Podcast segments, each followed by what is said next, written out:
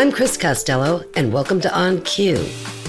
I look forward to sharing with you topics and guests which may be out of the ordinary and some very extraordinary people who are making a noticeable imprint in today's world. Hollywood. The name alone captivates the hearts of millions around the globe. The movie stars, the glamour, seeing Hollywood magic come to life through the lens and onto the big screen. The legendary Hollywood Walk of Fame on Hollywood Boulevard. Even the iconic Hollywood sign nestled in the Hollywood Hills is a welcoming, You have arrived. But what if I shared with you that the original Hollywood, the birthplace of moving pictures, was actually 3,000 miles away?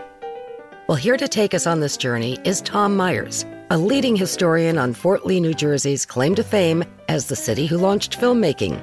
Tom is founder of the Fort Lee Film Commission and executive director of the soon to open Barrymore Film Center, and he's here to share some interesting facts surrounding the birthplace of moving pictures and the silent film era, also known as the age of the silver screen. Tom Myers, welcome to On Cue. Thank you, Chris. I'm very happy to be here. Tom, I've been wanting to get you on On Cue for a while. First of all, I've shared, let's say, we go back many, many years. And yes. you have regaled me with stories of Hollywood, but not the Hollywood out here in California, the original Hollywood where the film industry really started. Here's a little trivia for you. Let's go back to 1887, okay? Not 1987, but 1887. There's a man by the name of Harvey Henderson Wilcox. He owned a ranch west of Los Angeles. His wife called the ranch, believe it or not, Hollywood due to it being located in or near what was then called Holly Canyon. Now, this was sparsely populated back then, Tom, probably a lot of tumbleweeds, and yet 3,000 miles away on the opposite end of the coast, a new industry was beginning to unfold in Fort Lee, New Jersey. Now, you were raised in Fort Lee, you were born in Fort Lee. Where did your passion for this early era of filmmaking begin? A combination of a lot of things. My grandmother, who was still alive until 1971, I was born in 61, so I remember hearing stories from my grandmother.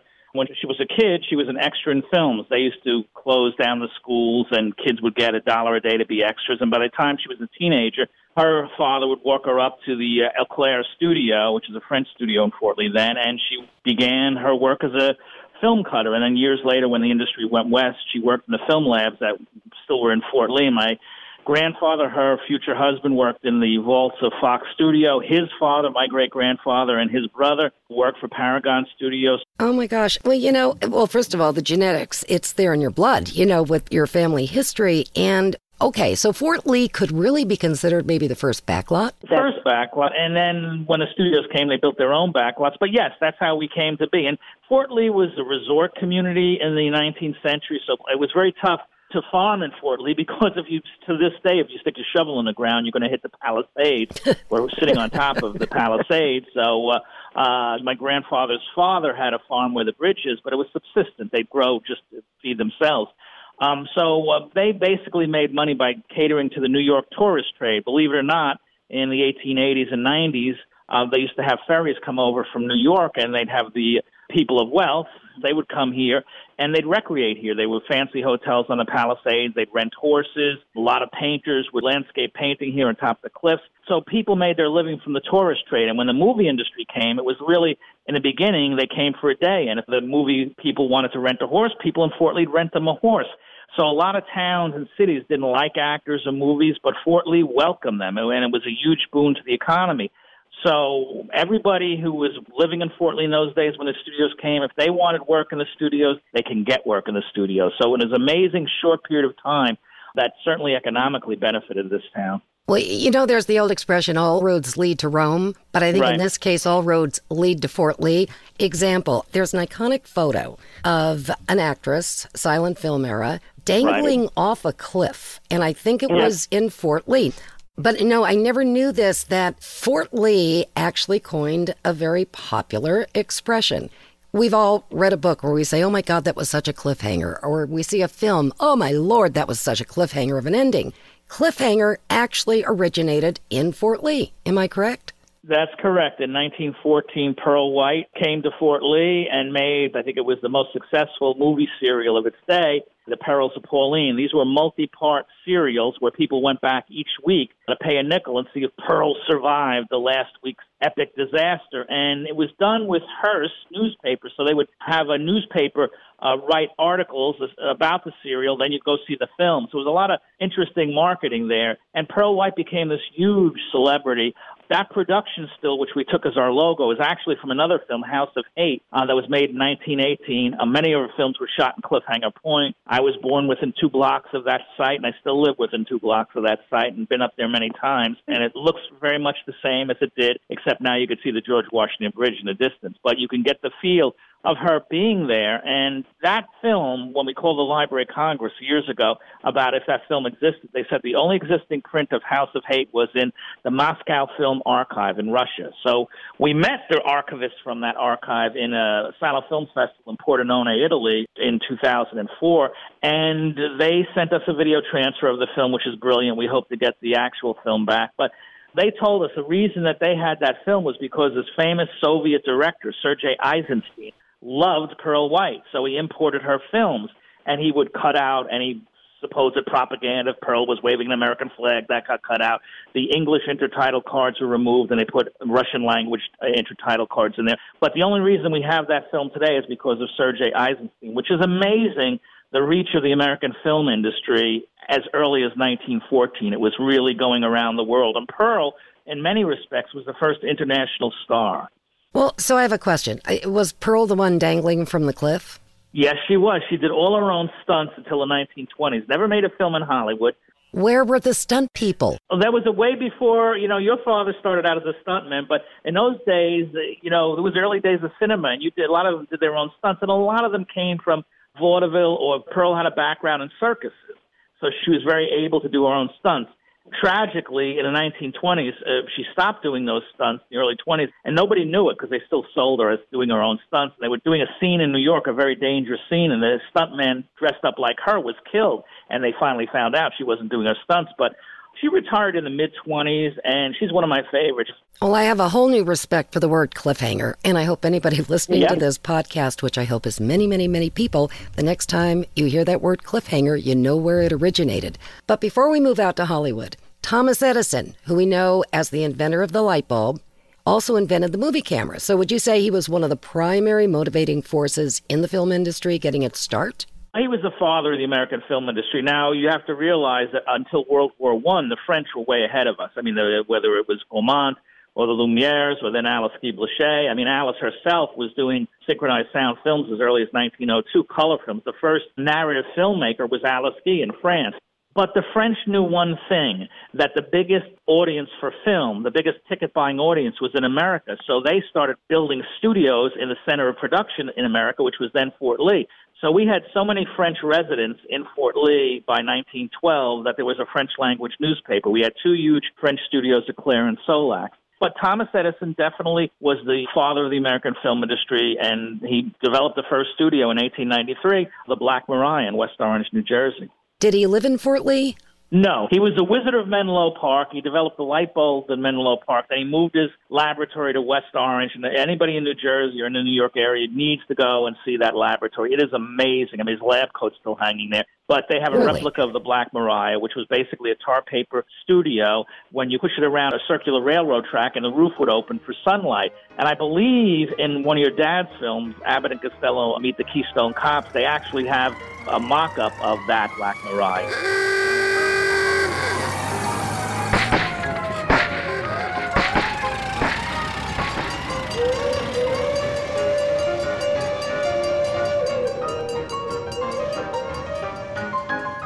Now, Fort Lee it just fascinates me because it's right over the bridge from New York City. Yep. So, way back then, before the cars, the building boom, population growth, this suburban area was also this prime location for the silent westerns. I mean, not only westerns, but it seemed as if you could mm-hmm. be anywhere in the world, and it was all right there in Fort Lee. So, Fort Lee really was the first backlot for the studios of that time. And you said that was it Carl Laemmle with Universal who built the first studio there? Yes, Carl Laemmle is one of my favorites for many reasons. Uh, Laemmle was an immigrant from Germany. He came to Wisconsin. He was, I believe, he was a haberdasher, and when he saw, you know, this new industry crop up, he wanted to get involved. So he started like a lot of the studio owners started. Uh, they were ex exhibitors, but then he decided he wanted to make his own film. So he came to Fort Lee in 1909 with his independent motion picture company, IMP, and he made Hiawatha. And when you go to Universal, Universal considers that their first film. He bought uh, the old Champion Studio, which was the first studio built in Fort Lee. He bought that in 1912, and that became the first home for Universal. And then by 1914, he built the largest studio in the country at that time, uh, Universal on Main Street. And that's when the Chamber of Commerce in Hollywood started beckoning him. He fought very hard against Edison. Edison had the patent, and you had to be a member of the Motion Picture Alliance there to be allowed to make films like Griffith and Biograph. They were allowed to make films. They paid Edison the patent. But people like William Fox and Carl Laemmle, they were independents and they didn't want to pay this. Thomas Edison sent armed Pinkerton agents to Fort Lee hunting for Carl Laemmle, and in his unpublished autobiography, he talks about him and his partner with cans of film in a cellar in Fort Lee trying to evade capture by Edison's thugs. So it was a very dicey period of time. Uh, Laemmle ended up prevailing there. And I have to tell you, uh, there's a documentary. If you get a chance to see it, it's not on DVD. It's called Laemmle, and I saw it at the Jewish Community Center in uh, New York City on the Upper West Side in January. And it's a brilliant documentary because Laemmle was originally from Germany. So by the time he was in Universal in the 1930s, and even after he lost the studio after 36, I think, he started using the same techniques he fought Edison with to prevail by fighting the United States government to allow him to bring refugees in from Nazi Germany. And when I saw this documentary, at the end of the documentary, the filmmaker asked everybody whose family was brought out of Germany and saved by Carl Laemmle stand up. Three quarters of that audience stood up, and I had such new respect for this man because he was so much more than a filmmaker. And he used the techniques of fighting Edison to bring people out of Nazi Germany. It's just a brilliant story, and that's one of the many reasons Universal is my favorite studio that came out of Fort Lee. On top of which, I grew up and still live on the block where the Champion Studio was on Fifth Street in Fort Lee, where Universal started. So it's it's very interesting. I read in a New Jersey newspaper a piece. I think it was by Lisa Rose. Back in 1912, when Hollywood, they say, had more cattle than cameras, Fort Lee was right. the center of the cinematic universe. So, what was the motivating factor with studios now deciding to leave Fort Lee for the West Coast? Why didn't they just stay in Fort Lee and thrive? Well, one of the reasons I came to Fort Lee originally was that people wanted the industry here, but more importantly, we were in close proximity to Broadway, and the actors and actresses could come here, which is a big factor, and they get here relatively easy by the ferry. They had their problems with Edison, but what really did it, it was a combination of factors by World War One. The Hollywood Chamber of Commerce was luring these studios out there. I mean, people like Griffith started shooting in the winters in, in, in California as early as 1911, 1912, but they always came back to Fort Lee. But by World War One, there was a coal shortage, and these old studios in Fort Lee, I mean, they were new at the time, state of the art. Uh, they were big, big, big, and it took a lot of coal to heat them in the winter. The Hudson River froze over, so it was very difficult to get ferries over here. And there was the beginnings of the flu epidemic, and the vestiges of Edison giving them a hard time, and the beautiful weather and lots of land. And one example is Laemmle. He built the largest studio in America in 1914 in Fort Lee, but then he shot there up until 1916, 20,000 Leagues Under the Sea, did the interiors there. But at the same time, he got this sweet deal from uh, California, Los Angeles, to you know so much land he could incorporate as a city, and that's where Universal still is today. So Laemmle was the first major studio to go west. They kept their property in Fort Lee till 1931. He leased the studios in Fort Lee first to Sam Goldwyn, who had his first studios here before he went west, and then to uh, Louis Selznick, David O. Selznick's father, who ended up controlling all the studios in Fort Lee from 1920 until 1925. So it was basically those combinations that pretty much killed Fort Lee as a production center in those days of World War One. Let me ask you a question because I know there's always been so many different stories, discrepancies. For instance, I heard that D.W. Griffith had decided to go out west to do an epic silent western, and he packs up the crew, packs up the cast, himself. You know, they're on a train headed for, uh, I think it was Arizona, right. and it was a flood that prevented them from actually getting off that train in Arizona. So they had to continue on to Los Angeles, which is where they did get off. And they're kind of the, the, the birth of Hollywood. Uh, so many could say that, well, if they had been able to get off the train in Arizona, uh, Hollywood could have definitely been in Arizona. Oh, Hollywood could have been in a lot of places. I mean, Florida was vying for it. I mean, and they were doing shooting in Florida. I mean, Oliver Hardy, I think, made some of his first films in Florida in Arizona. There was a lot of things. DeMille went out west, and I mean, you've been there, and I've been there. Hollywood Heritage, that building. Mm-hmm. A good friend of mine, Stan Taffel, was involved with that. That was originally, I believe, on the Paramount lot for years. They moved it over there, but that's uh, was like the for the barn. It was one of the first studios in Hollywood, uh, so it's an amazing place to visit. But yeah, it was a lot of factors that led to the centralization of the industry in California. And probably the weather too. The weather had a lot to do with that because they had sunshine you know, 365 days out of the year. But so the movie industry has packed up and it's now moving out west. Well, mm-hmm. there's a lot of silent actors who did transition into the talkies, uh, such as Mary Pickford, Dorothy and Lillian Gish. Right. But there were some actors, though, that didn't cut it.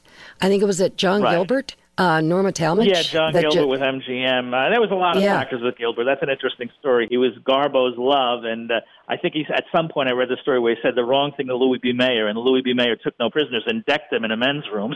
So, oh no, you know, so which was pretty much the kiss of death in Hollywood. The last person I would hit in those days would have been Louis B. Mayer. There's a very famous story of Louis B. Mayer upon his death. The funeral was held over in Beverly Hills, and some reporter had asked one of the celebrities, you know, I hear that you hated Louis B. Mayer. Why are you here at his funeral? And he looked up at him and said, I just want to make sure he's dead.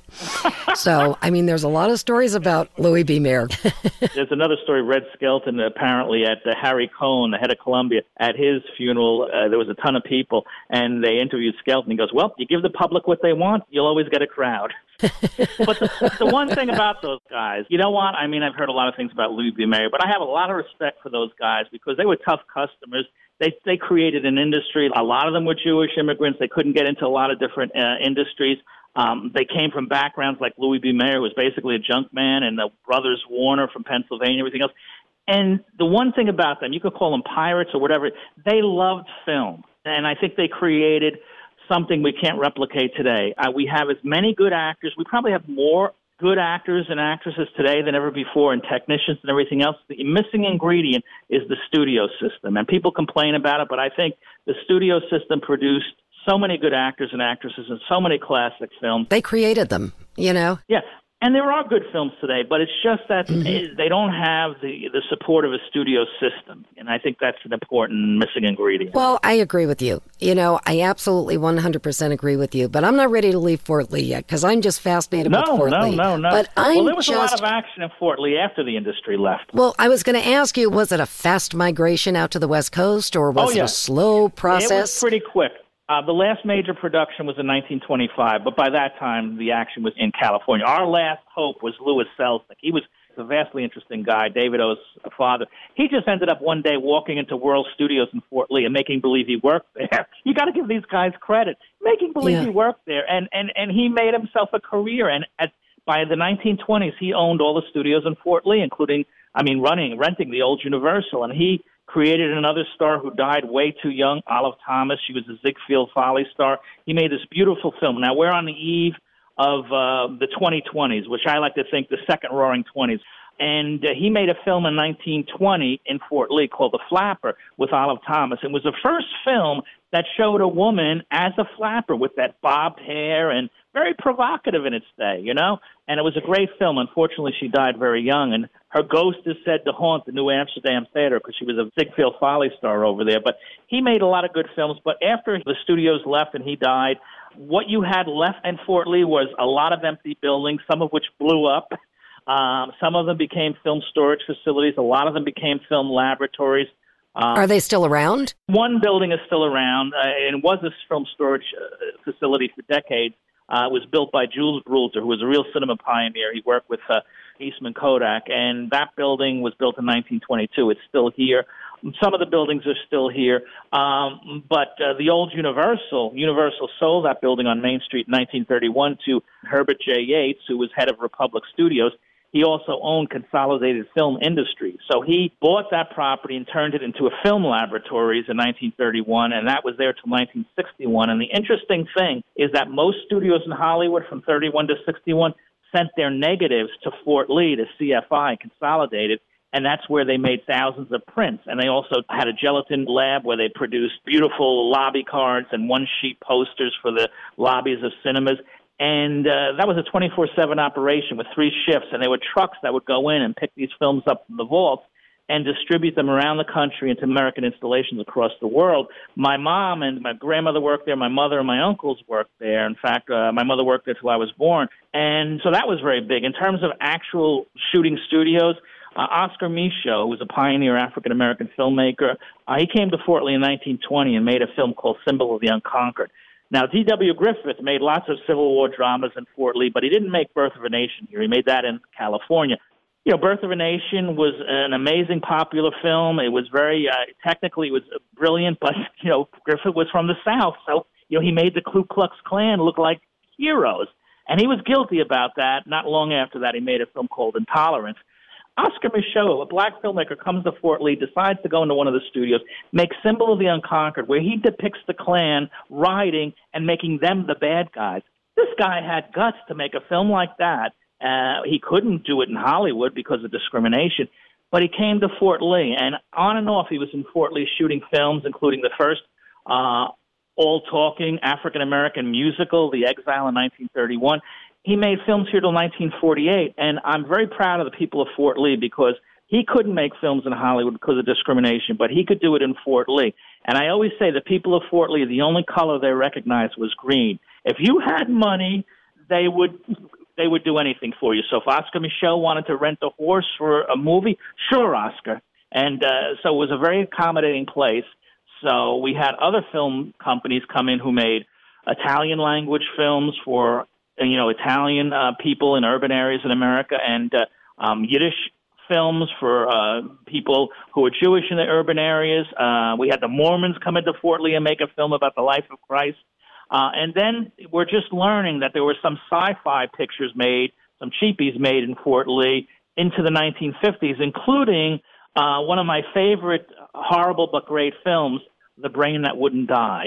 if you look at that film, most of the exteriors are from Fort Lee. So we're still learning about what was made here after the exodus to Hollywood. When the exodus was happening from Fort Lee to Hollywood, was this still during the silent era period or were the talkies? Oh, yes. Yeah, it was a silent well, era. so many people think that the jazz singer by Al Jolson was, of course, right. the first talkie. And it right. wasn't. It was a fireman uh, industrial talkie, I believe, that was made in Fort Lee uh, through the fire department. I don't know that. I know the first, for our money, the first really, you want to go back to, it was really a woman. And that's the interesting part of Fort Lee when the industry was here, it was a real era where women could get in the industry. I mean, there's a there's a silent film that's still available called A Girl's Folly. I believe it was made in 1917 out of the Paragon. And it's about a girl who goes from the farm to the city to get into the movie industry. And there's a scene outside the studio on John Street where you have hundreds of people going to work in the morning. You see inside them moving sets. You see overheads of crews working on different sets. And you see a door open and you have all these women cutting film. And it's an amazing period of time where you had women involved in production. One woman owned her own studio, produced, wrote, and directed hundreds of films. And that same woman, Alice Guy, when she was in France, was the first person, not woman, the first person to make a narrative film. Because remember, in the 1890s, Edison was making epic films like The Sneeze. And I tell people, what do you think that was about? Followed up by The Kiss. What was that about? Alice's father was a bookseller, so she was very literate. So she started making films with a story. Uh, way before Edison, when he did the great train robbery uh, in Jersey. So I see that as a very good thing to be proud of in Fort Lee that it was open to women and not so much so when the industry went west. You know, Tom, you need to be on a lecture tour. You are so fascinating. I am just like captivated with all the stories. You created the Fort Lee Film Commission and soon to announce the opening of the Barrymore Film Center, which is going to honor the birthplace of the American film industry. Basically, the museum has a 2,500 square foot museum, and uh, the doors of the cinema has an image of Buster Keaton and the cameraman behind a camera, and we have a 260 seat cinema with a pit for musicians.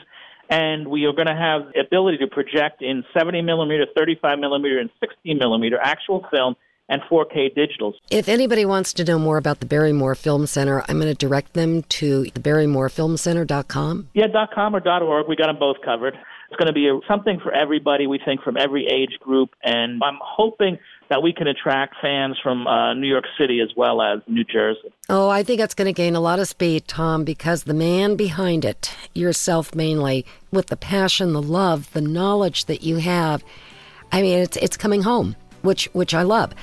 Tom, thank you so much for being on cue.